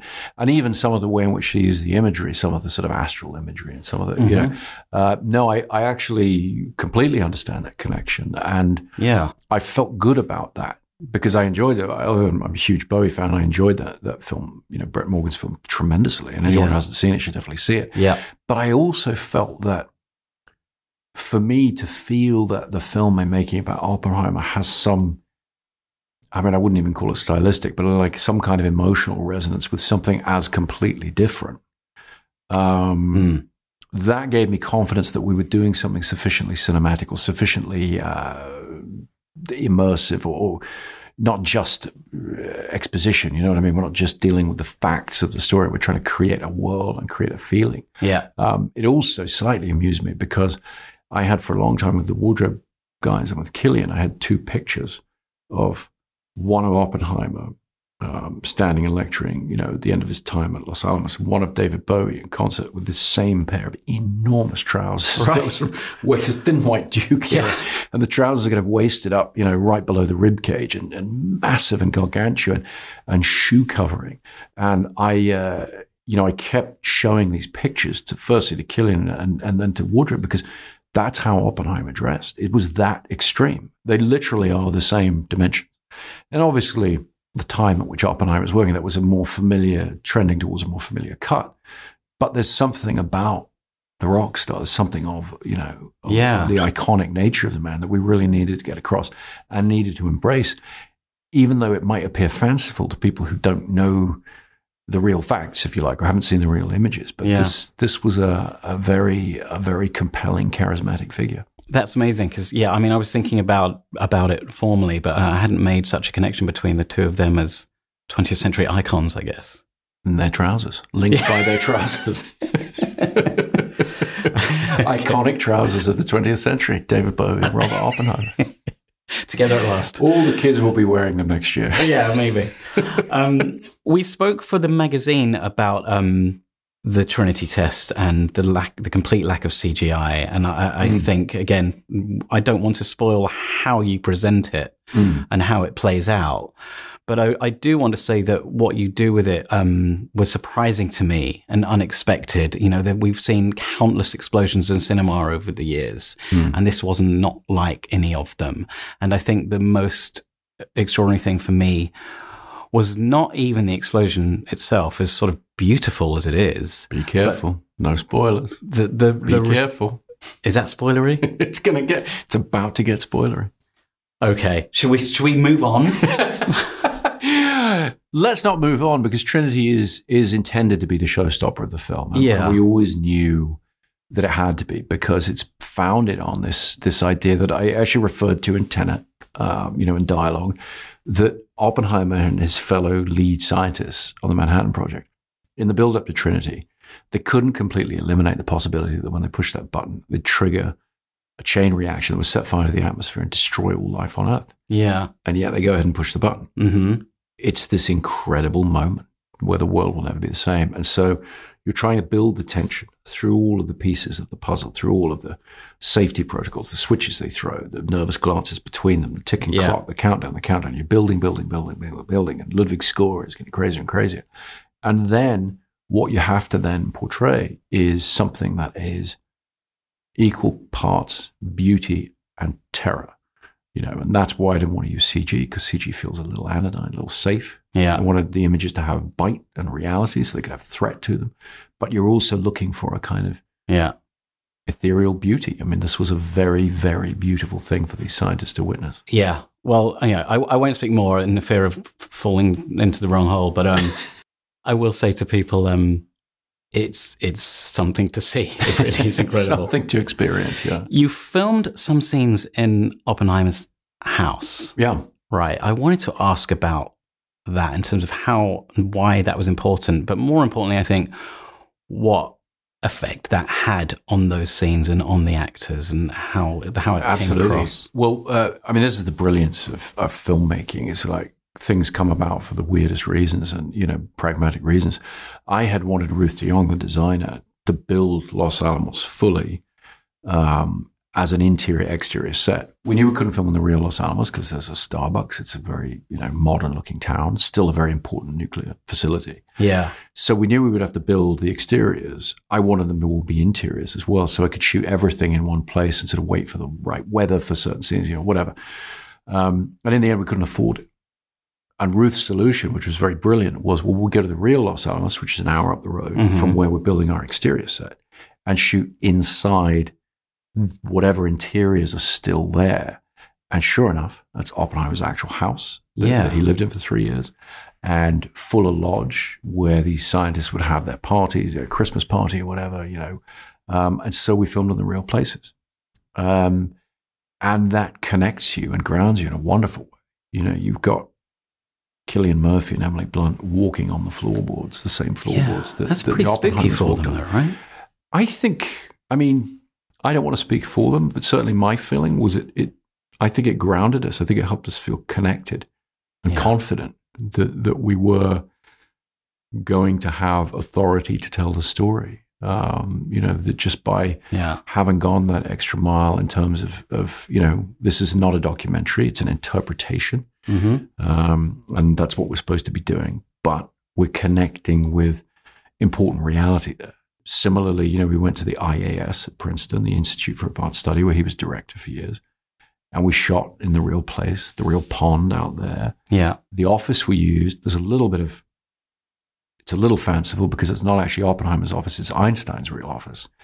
They had symmetrical offices either end of the building. But Wow. unfortunately, from Oppenheimer's one, which has been redecorated in a modern way, you also can't see the pond from there. So we said, you know what, we'll shoot in, in Albert Einstein's real office, which, I mean, what an incredible feeling to, to be there Ah, with the actors, just connecting, just feeling you know, his office is exactly as it was when, when he was there. And it's it's a magical privilege of, of my profession that, that I get to to do things like that and experience things that, that a lot of people would really love to. yeah. Extraordinary experience, which I think comes through on the screen. We've got to wrap up, but thank you so much. That was fascinating as usual. Thank you. All right, it is time for the reviews section. And there is only one place to start with an extraordinary character who's had a larger than life impact on our world, despite being quite short and associated with color pink. But I enough am- about me. I am, of course, talking about Oppenheimer, you know, because of the whole communist links pink, you see. I- I'm not, I'm not just throwing this together. Alex, tell me more. Yes, Christopher Nolan. Christopher Nolan has returned and he's made this film which how can anybody on the planet not know so much about this film already? It is absolutely huge. He has got really gone for Has everyone here seen it, by the way? hmm Yes. Yeah. Okay. So uh, for those who don't know, um, I don't think there are any of you, but the clue is in the title. This is his deep, deep character study about the genius theoretical physicist who, in a race against the Nazis towards the end of World War II, was chosen to spearhead the development of uh, the atomic bomb in America, as as we know. Um, And he's played by Cillian Murphy, we should say. is played by Cillian Murphy, extraordinarily played by Cillian Murphy, who inhabits this fascinating, complex, gloomy, um, genius individual. Like, He is a proper oddball. Mm. Oppenheimer or Oppie, as they often call him in this. Real oddbod. Odenheimer. Hey. Um, the Germans had split the atom what sometime at the end of the 1930s, I think, and um, so America needed to get there first with uh, nuclear weaponry. Um, and this basically, the film for some time is like an origin story of sorts. It's a great little who is this guy? Where did he come from? What drives him? You see what drives him. You see how obsessed he is with science. You see how he visualizes the science with these now, you know, infamously filmed sequences that did not involve any CGI. Um, and this leads up to the famous uh, Trinity test, in which an atom bomb took out large swathes of some land in New Mexico before it was ultimately deployed in Hiroshima and Nagasaki. Um, as Nolan has said, he wrote the film in first person as a reminder to everyone making it that this was going to be a very intimate character study and a large part of the film is very much from Oppenheimer's point of view.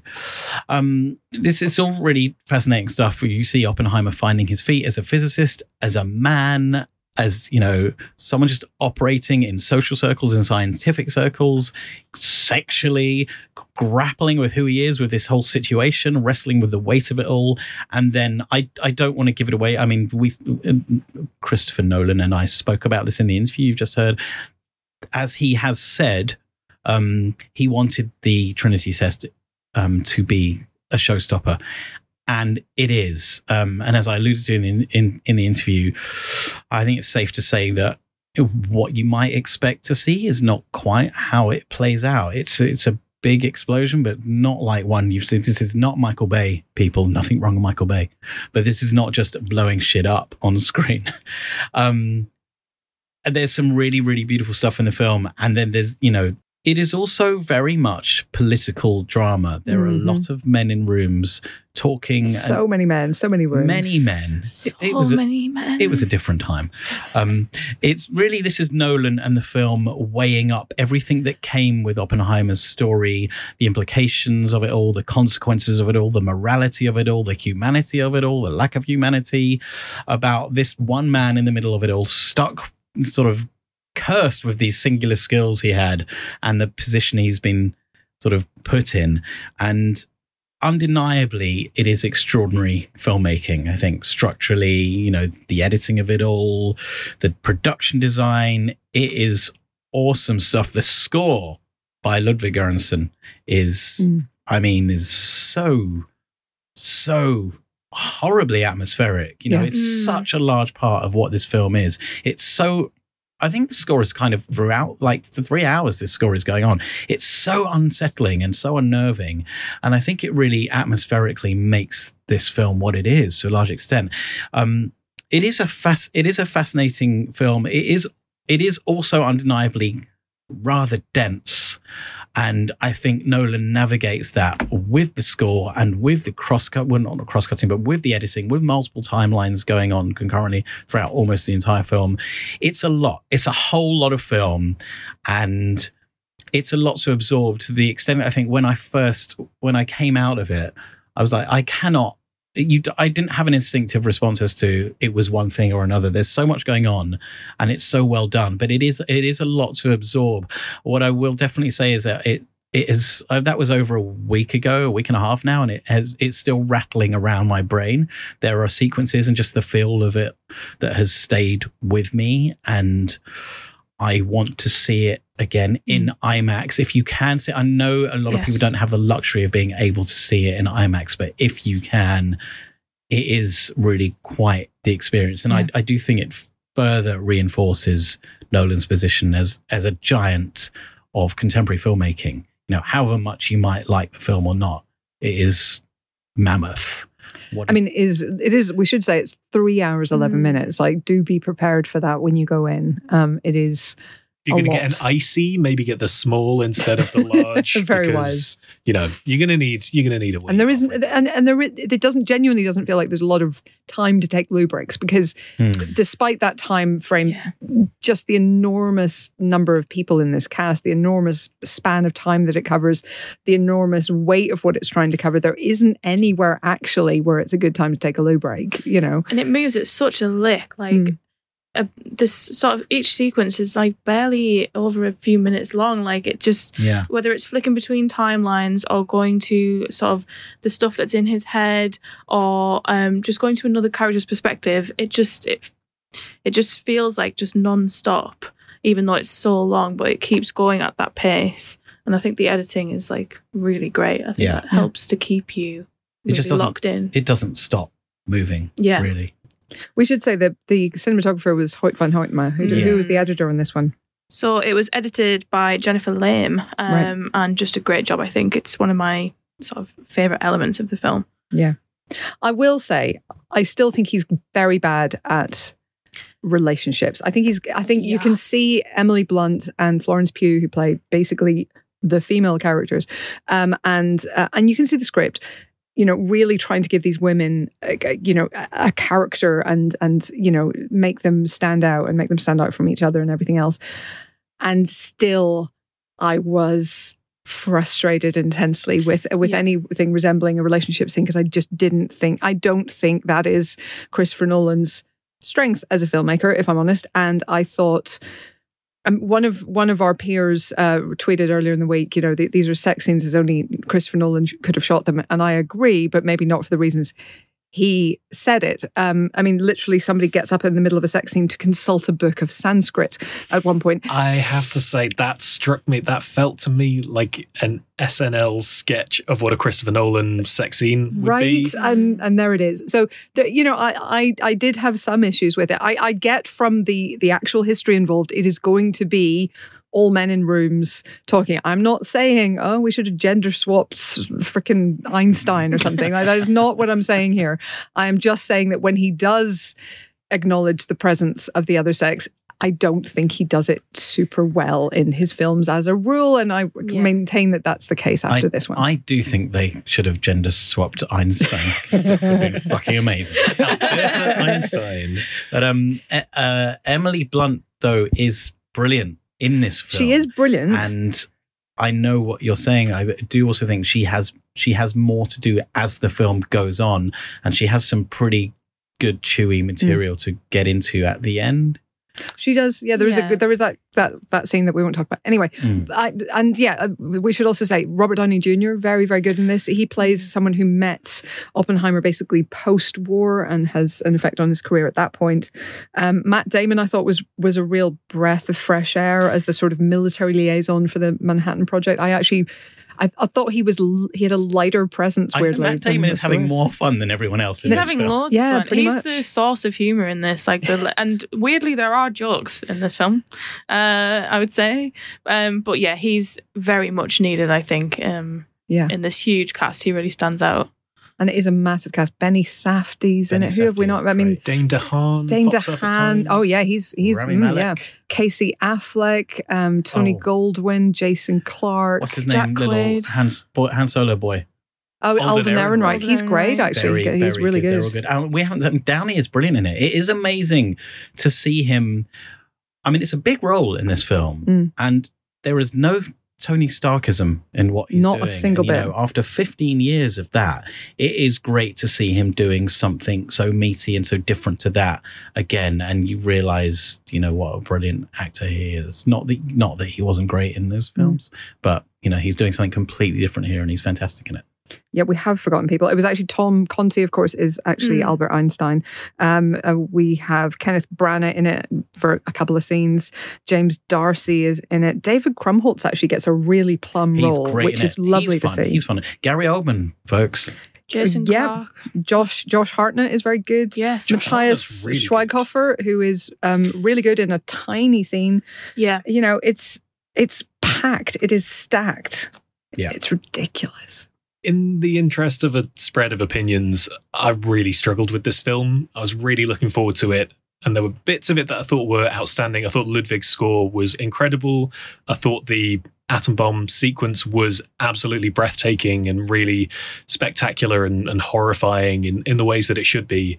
And there was some stuff beyond that where, kind of right at the beginning of the film and moments in the last hour, where it really got inside Oppenheimer's head that I found incredibly you know, engaging and was a fascinating kind of way into that character's head. Yeah. Uh, but for me, so much of the film I found unengaging. And I don't think Christopher Nolan particularly cracked open this world in a way that is, you know, necessary. I think he takes for granted a lot of prerequisite knowledge and prerequisite interest in some of the wider things that are happening. And he makes no concessions to making any of that stuff feel particularly immediate for me in a way that I don't know a vast amount about the history and the, the political background of this. And I didn't really for Dunkirk either. I didn't know that story particularly, but I found it incredibly immediate and engaging and really put you in that situation. For this, I, I I struggled with a lot of the film because I just felt completely on the outside of it, and um, I wish he'd done a little bit more to make it uh, feel a bit more engaging in some of the the, the trial sequences and the um, testimony sequences. When it got down to like being in Oppenheimer's head, I think it was fantastic, and I love the kind of scientific physics associated visuals of atoms wobbling about and big slow mo explosions, and it really does a good job of unpacking the science. Atoms wobbling about. Atoms, Yeah, you, come know, here the bits for- with the atoms wobbling about. they're, Yeah. they're, they're kind of they're, are they waves? Are they static? That's a Particles. particles. There Yeah. we go. And I the- remember some things from this movie.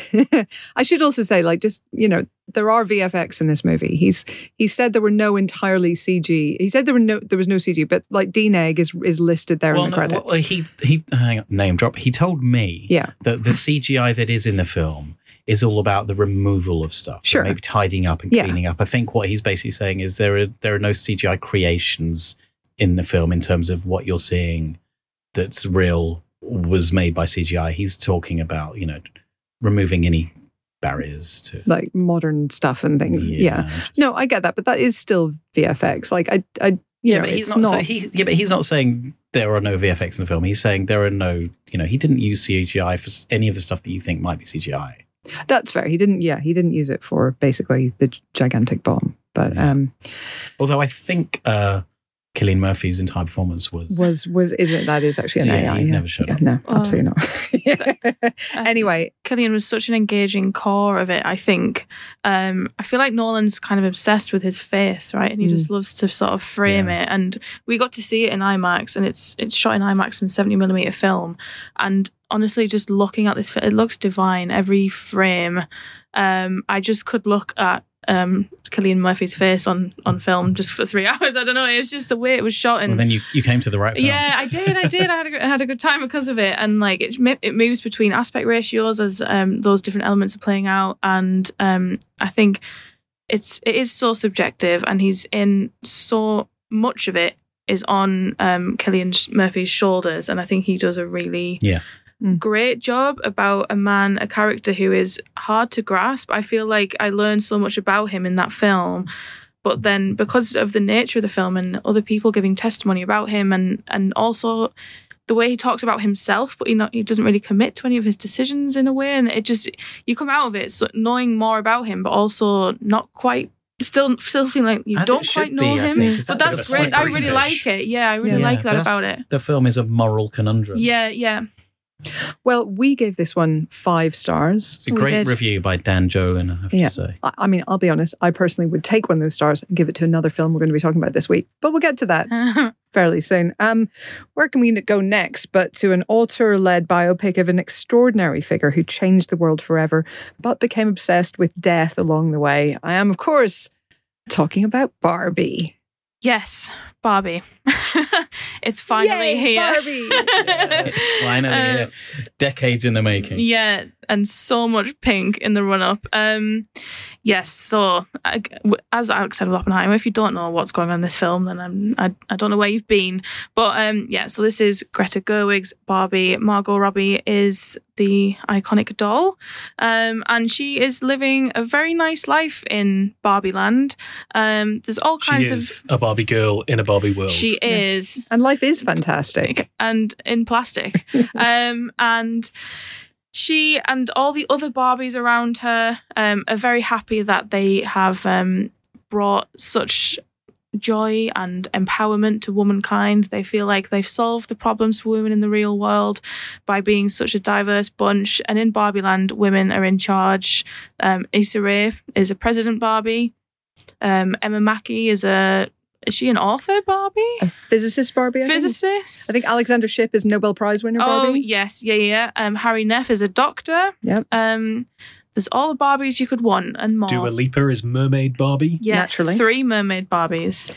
Barbie's going about her life. Um, she has a somewhat boyfriend, I think, in uh, Ryan Gosling's Ken. Sh- They're not. He's not boyfriend. I think. Well, Well, He's kind of He thinking, says- will they? She's kind of thinking, won't they? yeah. And you know, there's the whole now that we're boyfriend girlfriend. tag there. I'm saving that for like a, a rom com Yeah. where it's like a blank background with a red font and they're kind of leaning against each other. Yeah. and she's sort of going about her life. Uh, she's got great friends. She has a great party. They all come over, they all dance. And suddenly she's struck with the question Ben raised earlier Do you ever think about dying? And um, that kind of sets her off on a bit of a path of existential dread. And I won't go into the details, but essentially, you've seen in the trailer, she has to go to the real world to try and figure out what's going on there. Mm. And um, yeah, this is kind of everything you want it to be and more and less in some ways i would say um Yeah. It's sort of. weirdly It is. It is the of- thing and the, parody of the thing at the same time. yes it, it very much is um it's incredible margot robbie is sensational she was born to play that role and does it in such a, a beautiful way but the standout is ryan gosling as ken whose job is beach just beach not lifeguard beach every single line delivery that Ryan Gosling gave in this film just had me laughing. We got to watch it in a packed screening, a packed screening. It was it was absolutely nuts in there. And he's just hilarious. Um, he was born to do this as well, I think. Um, you've got an incredible other cast, everyone I've said. You've got other Kens, uh, Kingsley Ben-Adir, Ncuti Gatwa, Simu Liu um, plays a big part in it. Um, and I just had an absolute whale of a time. I don't think I've had a better time in the in the cinema this year. And and you know, I I have seen other great films this year. Spider Man, great. You know, even Guardians, really loved. This I was euphoric stepping out of this. Yeah. This I mean I mean yes, it had a couple of lines that I think were written expressly for me. Like I think in the script they had a little circle around them and some hearts, and they said for Helen O'Hara. But I can think one of those lines in particular comes from a place of there's a certain subset of people that are going to hate this anyway. Let's just add some fuel to that fire because fuck Yeah. it, why not at this Why point? not? And people erupted over that line. It was incredible. it was amazing and and it but it is so clever because it is a toy movie and it does think, make you think gosh playing with barbies looks really fun. But on the other hand it also points out that barbies are ridiculous that mattel has made huge mistakes in their the barbie history that their board is made up entirely of men that the person who invented barbie doesn't have a you know squeaky clean past. Like, Mm. like it points out all of these crazy things. Um, and so it's kind of having its cake and eating it, but in a way that I was utterly on board with. Because Absolutely. the thing is that the film is the big pink funny wacky comedy that you were expecting from those trailers right and at the same time i could not believe i could absolutely not believe the like surrealist existential oddity or odyssey and oddity that this film Yeah. is it is incredibly surreal the actual narrative not that we're going to dig into it here because the trailers actually skirt around it in a big way Mm. the narrative basically flips between being a straight up plot and then also the subtext of the movie becoming the plot at a certain point and it flips in and out of those modes on a whim Yeah. And not Yeah. not not flippantly but it moves basically just on the demands of the emotion of the character who is a fictional doll come to life and the fact that it formally throws out so many rules in service of what is going to work to tell this emotional like philosophical story that as you say is about a barbie doll in this particular situation that is also about what why why does barbie exist as a concept what was barbie invented for what does barbie mean now and what did barbie mean however many years ago what are the positive ramifications of barbie being a thing what are the negative ramifications of barbie being What a does that say about all of us? What does that say about our society? How Mm. does Barbie Land reflect us or not reflect us? how does barbie reflect the personal relationships that we have with the most important people in our lives or not reflect those things. Uh, the way that it tangled all of that stuff up also into this like wacky off the wall comedy where all the kens are threatening to beach each other off and throwing like big wacky like Dua Lipa dance scenes whilst using all the costumes from the archive of decades of Barbie, including like really iconic ones and then like silly, stupid ones and having fun with it, whilst also doing that thing that the Lego movie did and said, okay, let's not just make a film about Lego. Like, how do people play with Lego? How do how, what is the function of Lego when used as a Will play Ferrell object? is in both from Yeah. the real and Will world. Ferrell is in both as effectively like an evil businessman. Yeah. Um, and Will Ferrell as well. I think this is the funniest Will Ferrell has been in years, which Yeah. makes me so happy because I grew up in like peak Will Ferrell era. But but they've done that thing of going, how do people play with Barbies? What is the play function of Barbie, and how do we reflect, that reflect that, filmmaking. cinematically? Which is itself so smart, and it's deploying that before you've even got to any of the wider existential, philosophical. It's like a thesis on feminism and Barbies and representation and mothers and daughters and capitalistic business practices of the last 15 years in a fucking big wacky pink comedy Well, it's a, I- it's I a love it. thesis on masculinity as well. Yes. It's, Yeah, very almost much so. 50 50. completely It's very much who is Barbie? And why what is does- Barbie? And what does that How make is Ken Barbie? as well? yeah, um, I mean, it, it might it might be the most meta film of all time, genuinely, Mm. F- you know, for better or worse. It really is. I mean, it's a stunning, stunning job by by Gerwig. I mean, you know, a lot of it obviously deliberately given the kind of artificial sheen of Barbie Land and this this crazy creation of Barbie Land, which just gave me so much joy in basically every single frame. And and I do recommend looking around the frame, especially Yeah. as the film goes on. that There were some bits that just had me weeping with laughter. Um, but uh, but then also the the contrast between that and the real world. And to be honest, you know, she doesn't go to sort of you know slums or you know some terrible part of the real world like she's not it's not sort of piping up the contrast that for the sake of interesting- it The real world in this film is really not the real world at all. Yeah. It's No, just, okay. just heightened in its own way. it, it is it's yeah ridiculous. I mean, Will Ferrell and his gang of corporate douchebags is, I mean, it's that's parody as obviously as well. well that but mattel is not like the real world but the you know venice beach is that's not Yeah. un venice beach There, there, yeah, there are bits of it. Um, it is. I, I will say, I felt absolutely bludgeoned by this film. Um, honestly, it's two hours of hitting you over the head, in in the face with its concept again and again and again. How much is too much? Uh, this film doesn't care. it's, it's it's a lot. it is a lot. but I think it's and the the sort of pinkness of it all, like Ben says, it's kind of m- making fun of that in a way, but also that aesthetic is un for me anyway. I think that might be part of why Helen felt so euphoric. Is so joyful, like, and that's why it's become such a visually, uh, you know, and how they've marketed it and everything is so has so captured people's attention because you also can't help but feel joy from seeing that kind of setting. It's also an aesthetic that has been uh, historically uh, frowned upon, Yeah. frankly, or or certainly you know considered lesser, considered less important, considered less valid, um, because it is so girly. It's kind of, I mean, Emerald Fennell has a small part in this film, but it's something similar to what she did with Promising Young Woman in that Yeah. sense, which is almost using the pink as a false flag and sort of, uh, well, false flag and a totally sincere flag at the same time. Mm. It's sort of saying, take this aesthetic seriously. This is also valid as much as the tweeds and the surges of, of you know, um, Oppenheimer are valid. So is this aesthetic. It's just Mm. one that has been historically frowned upon. I'd say Turning Red kind of does that as well Yeah, in little kind of taking those aesthetics of Hmm. Teenage girlhood, basically, yeah, and, yeah. and making it into cinem- cinematic language.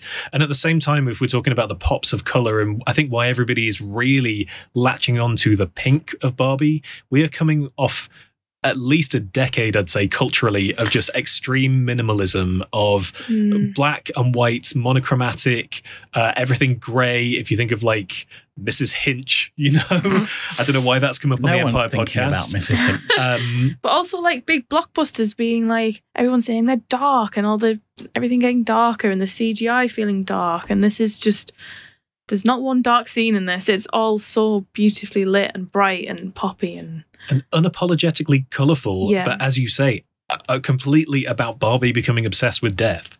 yeah. Uh, It's just, I, I can't believe this film got made. That It's like the in Matrix. any other universe, a big summer blockbuster Barbie movie would be the most basic version of that that you could imagine. Mm. And it, it could be, as much as I had fun with this, it could be the Super Mario Brothers movie where it's like, it's a movie of Super Mario Brothers. The Barbie movie is not that And in there- a way that is just so wild Yeah. and daring to me. There are moments where you can see the movie it could have been. There are moments in this Mm. where you're like, "Oh, this is the this is the kind of typical Barbie movie." And oh, I know where we're going with this. But every time you think that, it just swerves in a different direction, and I I just love that for it's it. full of surprises right right to the end. I, I will say, Rhea Perlman. Uh, let's not get into any details Mm. about her character, but she's bloody brilliant in this film. And uh, you know that that those scenes she were in really got me. The film does slow down here and there, and when it does, and when it does get genuinely sincere, uh, I think there is a sincerity of, in terms of what it's doing, what it's saying throughout the whole film. Mm.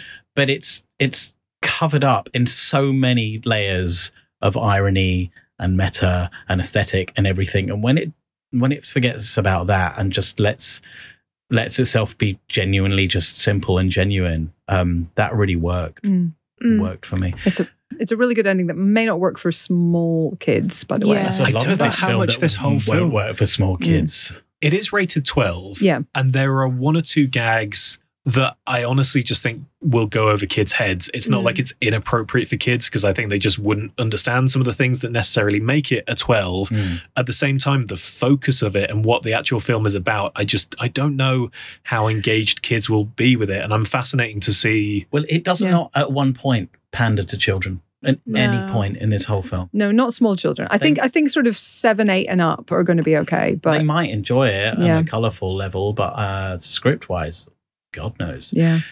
Yeah, that's true. It's definitely not pan. I mean, look, this is a Greta Gerwig and Noah Baumbach script. So, I, you know, it is a Greta Gerwig, Noah Baumbach script. I mean, it's, I would say it's probably about the level, sort of comprehension wise, of Little Women, really, Mm. right? I mean, in terms of it's accessible, it's generally accessible, it's not sort of swerving off in weird direction. Well, it is absolutely swerving off in weird direction, but it's not doing anything completely I'm not complicated sure. A, a and lot of incomprehensible, but it's a lot of the jokes about the patriarchy and the ridiculous things that men do, you, you, I don't know. It's going to go over a lot of the younger viewers' heads. I think they're still The going to be having fun viewers though. is- the- Yeah, the yeah. kids are more switched on to this stuff than you might think. You know, I, I, I don't know. I was a stupid child.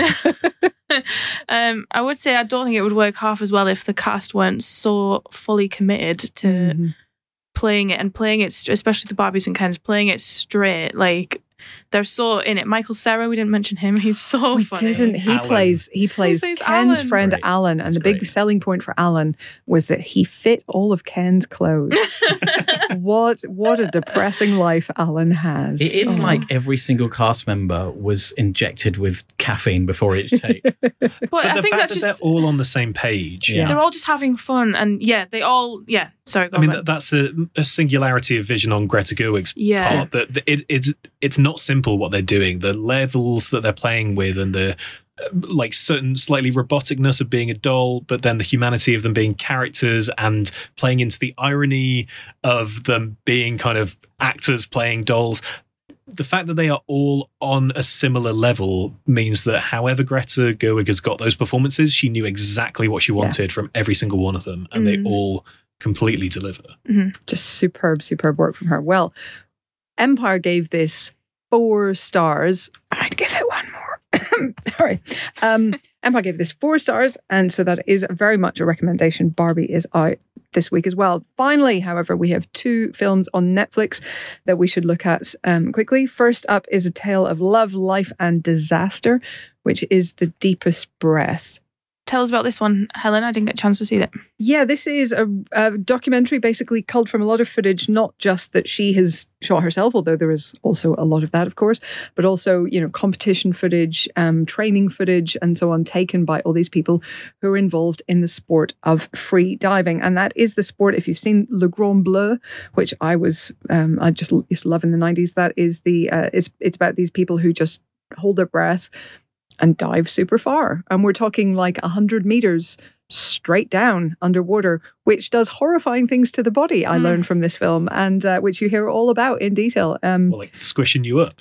basically, squishing up like vital organs that you don't want to be squished. Why would no. you do that then? B- because because it is there, I guess. The o- ocean is no, there, but and why people would want you knowingly have your organs squished? Because when you get obsessed with Avatar: The Way of Water and you want to go and meet Payak and the mighty Tulkun, this is the next best This is thing. the I next don't best think thing. it's worth having organs squished for. Well, I mean, look, they don't stay squished once you come back up to the surface. At least that's the hope. doesn't sound like it's medically.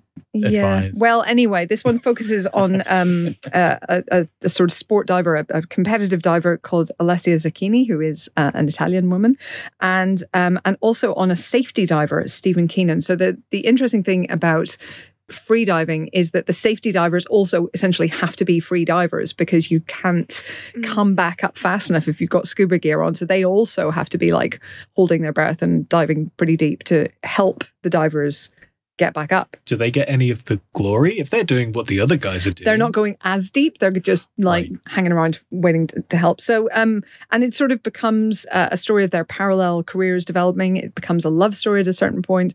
It also becomes a tragedy at a certain point. It is, um, it's a really affecting film, and it is a really fascinating look into this, into this world that you haven't seen before. It's beautifully edited um, and put together by McGann, obviously. So we don't have an Empire review of this uh, up on the site yet, but I would probably be like somewhere in the high three, low four camp. Like it's not going to, you know, it's not a completely going to change your world kind of documentary, and there are a few, but it is a really well told story about you know these people. What and this sport and and the the the astonishing things that happen as a result. Okay, finally we have a novel sci-fi film about featureless human figures in boxes. I am of course speaking about they cloned Tyrone. Very good, Helen. You're on I'm trying. I'm trying to kind of like link them all up. You know? what did you think of this one? Yeah, so I like this a lot. This is um, directed by Juel Taylor. Um, I think it's his feature debut, I believe so. Yeah. um, which is pretty incredible because it's very, very well realized. Um, and it was written by him and Tony Rettenmaier. And it stars John Boyega as Fontaine, who is um, a drug dealer. And he gets into an acca- encounter with um, Teyonah Parris's Yo-Yo, who is a sex worker, and Jamie Foxx, who plays Slick Charles, great character name, who is her pimp essentially. right up there with motherfucker Jones. it really is.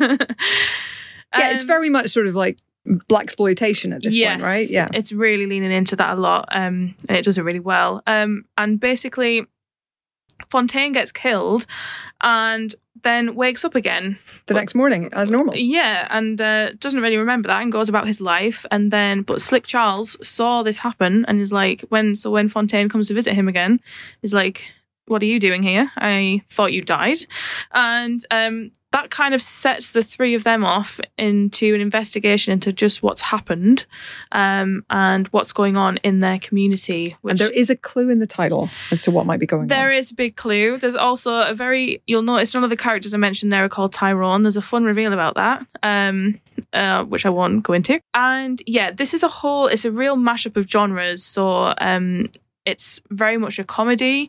Jamie Foxx is doing some of his best comedic work, I would say, in this. Um, the writing's great and it's really fun. There's a lot of great one-liners, and um, Jamie Foxx gets a lot of them. Um, it's a sci-fi, uh, especially as it gets into kind of the second act and the gang start to uncover what's really happening. Um, there's a bit of horror element. It Mm. brings something like Get Out to mind very strongly. Um, Some Black Mirror stuff as yes. well, almost. Lots, yeah, very much so. And um, you know, it's a mystery because you don't know what's happening, and the you watch them uncover it, and you're finding out what's going on as well. Um, it's set in the present day, I believe, or meant to be, but it has a lot of like 70s styling about it. Um, the costuming is absolutely Mm. brilliant.